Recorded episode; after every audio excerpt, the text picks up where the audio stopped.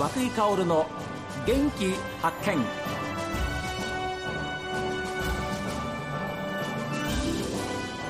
こんにちは和久井薫です。和久井薫の元気発見。この番組は私が発見した北海道の元気な人と出会っていただきます。今週はですねボールパーク推進室長として北広島市にファイターズを誘致した。現在は北広島市経済部長でいらっしゃいます。川村弘樹さんにお話を伺っています。インセンティブを与えて何か人を呼ぶっていう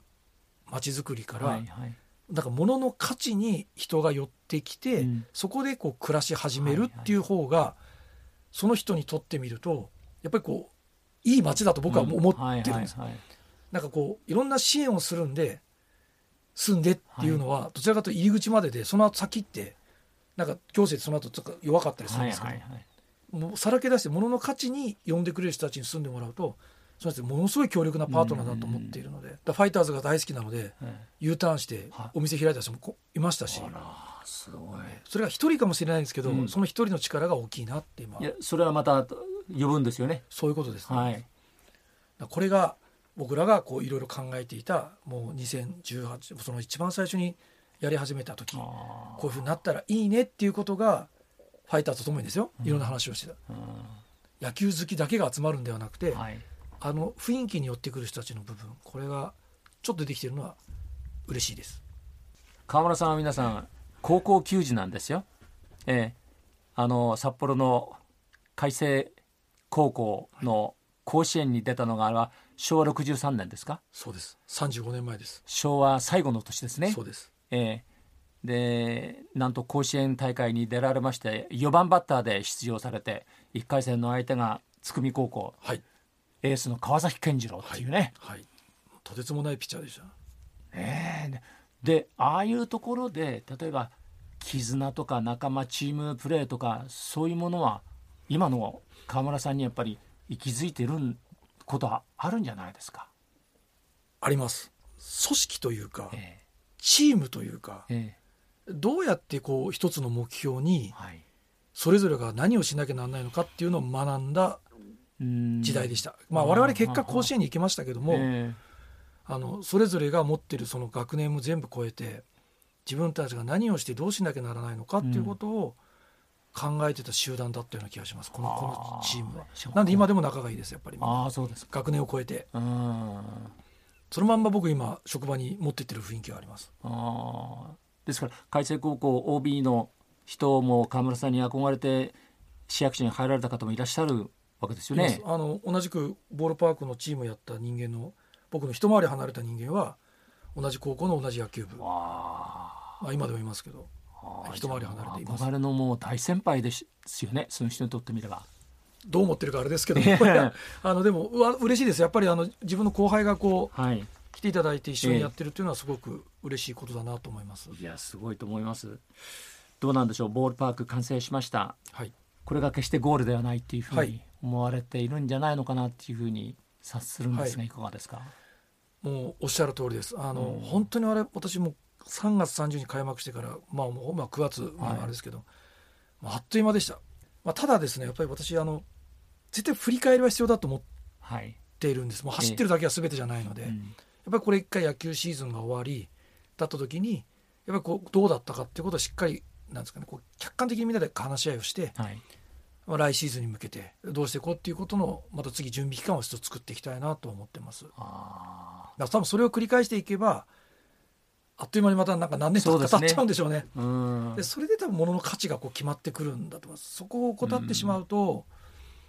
うなんですか前ばっかり向いてても、はい、まあそれは当然それも大事なんですけど、えー、やっぱりちょっと後ろを見ながら前も見るっていうのはあのちょっと大事な時期も一回作んなきゃと思ってます。課題を挙げるとしたら何何かありますか？課題はですねやっぱこう、私が考える行政側でいう課題はやっぱりあれだけ多くの形が来た人たちを実際住んでる市民たちがうわ多くの人が来てくれてすごく生活が良くな変わった、うん、実感したっていうところをどう感じさせるかっていうことはまだまだ薄いと思ってます、うん、下手すると下手したらオーバーツーリズムじゃないですけど、うん、街にあれだけの多くの人が来ると住んでる人にとってみるともしかしたらちょっと違った見て方を持ってる方たちもいっぱいいらっしゃると思うんです、はあはあ、でもそういう人たちにも少しずつこの価値をどう感じてもらえるかっていうところをやっていくための2年目1年目と反省と2年目だと思ってます。で、まあ、細かな課題は当然駐車場があったり、ええ食べ物飲み物の出し方ですとかいうのはありますけどこれは改善できると思ってます。できますね。できます、はい。これはもう物理的にやればいいだけですけど、えええ。人対人のつながりのところの部分っていうのは、あこっちのこと好きじゃないからいいやとかってほっとくわけではえなくて、はいはい。そういう人たちにもやっぱり価値を分かってもらえるようなアプローチをどんどんしていく手間をしていくのが次のうん。課題課題っていうのかな？なんか目標というんでしょうか？感じてます。あとは例えばシーズンオフ試合がない時、うん。冬場はい、空間をどういうふうに生かしていくかっていうこともありますね。あります。うん。もうい今は多分これだけ春夏秋来た時に冬も一定程度の球場を見ていただける集客が私はあると思っています。はい。でやっぱり当然雪が降るのでインバウンドの方も入ってくると思いますけど日常利用の中でいうこういろんな人たちのその憩いの空間として、はいはい。冬の風景の中にうん。あの池があったり周りの坂があったりする時にええ。どうやってあれをこう提供するのかっていうことを今いろいろ考えてますんであのイベント的なこともっと日常的なことあと日々のそういう野球場を見に来る方これで混在するような形を作っていくってことで冬は冬で私なんか意外と想定している以上に面白くなるなって気はしています、まあ、当然こう行き来はうん。雪があるので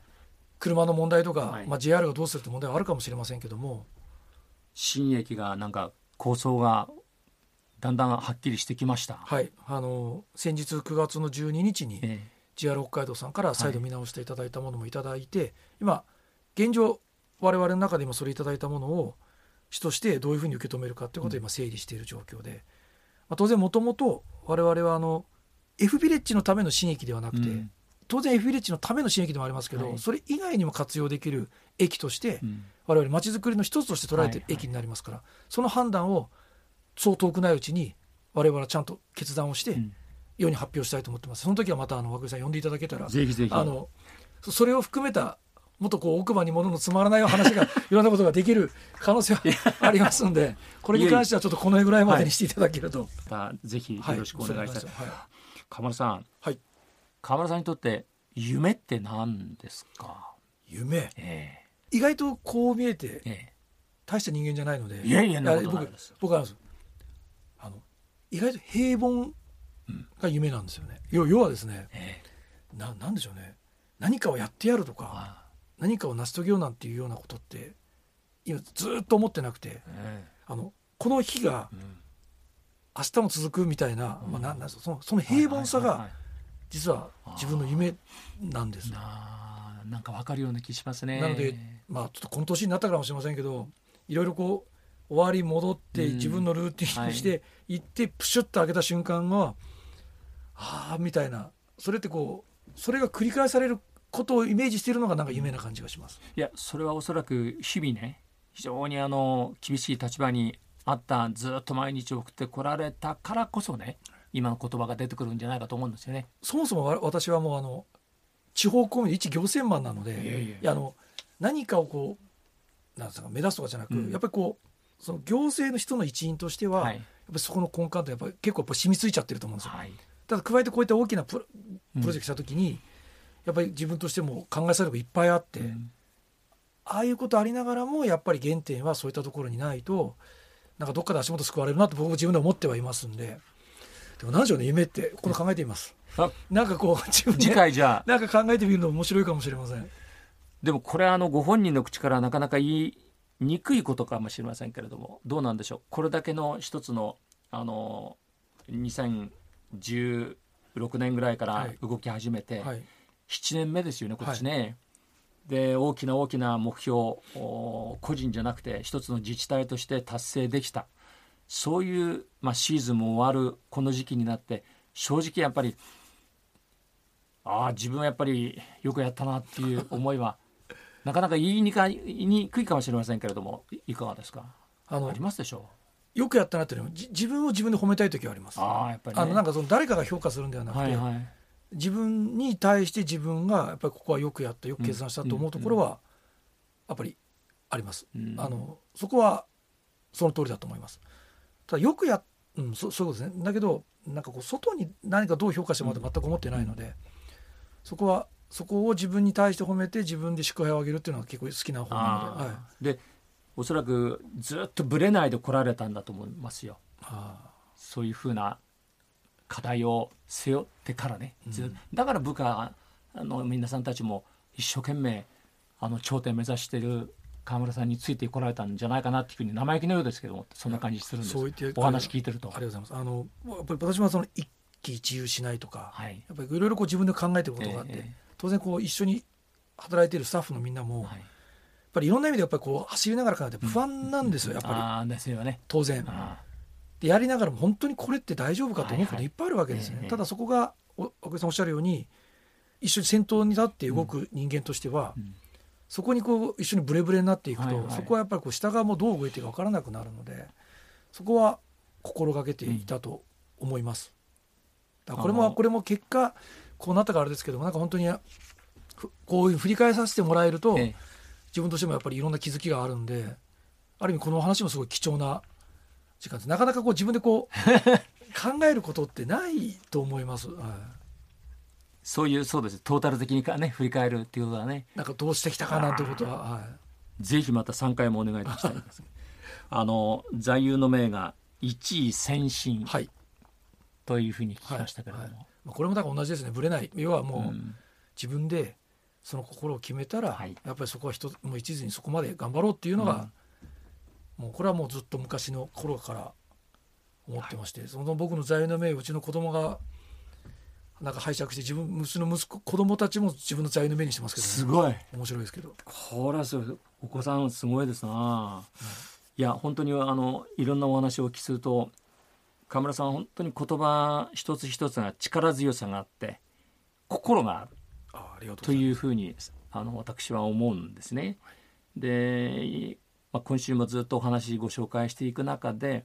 ああやっぱりこういう人のもとで働ける人たちは幸せだなっていうふうに思いながら聞いておりました。すありがとうございます。も本当にう恐縮です、いえいえ。ええーそんな一週間でした。本当にありがとうございえましありがとうございます。あの本当にお話出てきたように5年先10年先を見据えて、はい。えー本当に北広島市そしてボールパーク含めて大きな大きな資産というか価値としてはい。そんな街にしていただきたいというふうに思います。あの本当にあのこうやってスタートから、はい。あの奥井さんにこう見ていただいて、はい。こうお話を聞いていただける方が1年後3年後、はい、まあ、どういうふうにこうお話をしていただけるかっていうこともやっぱり我々にとってみると非常にこう興味があるというか感じるところなのでありがとうございます。またなんか機会があったらぜひまたお話しさせてください。こありがとうございます。ありがとうございます。どうぞ本当にあのまだシーズンすべ、えー全て終わってませんけど、はい。また夢を叶えられるように、はい。えー私たちも一生懸命応援させていただきました。あり。がとうございます。ありがとうございました。あありがとうございました。えー現在はですね北広島市経済部長でいらっしゃいますけれども本当にあの、えー企画財政部長兼、えーボールパーク推進室長としてえー先頭に立って、えーボールパークスコンフィールド北海道、えー立ち上げられました、えー川村弘樹さんにスタジオにお越しいただきました。本当にありがとうございました。こちらこそありがとうございました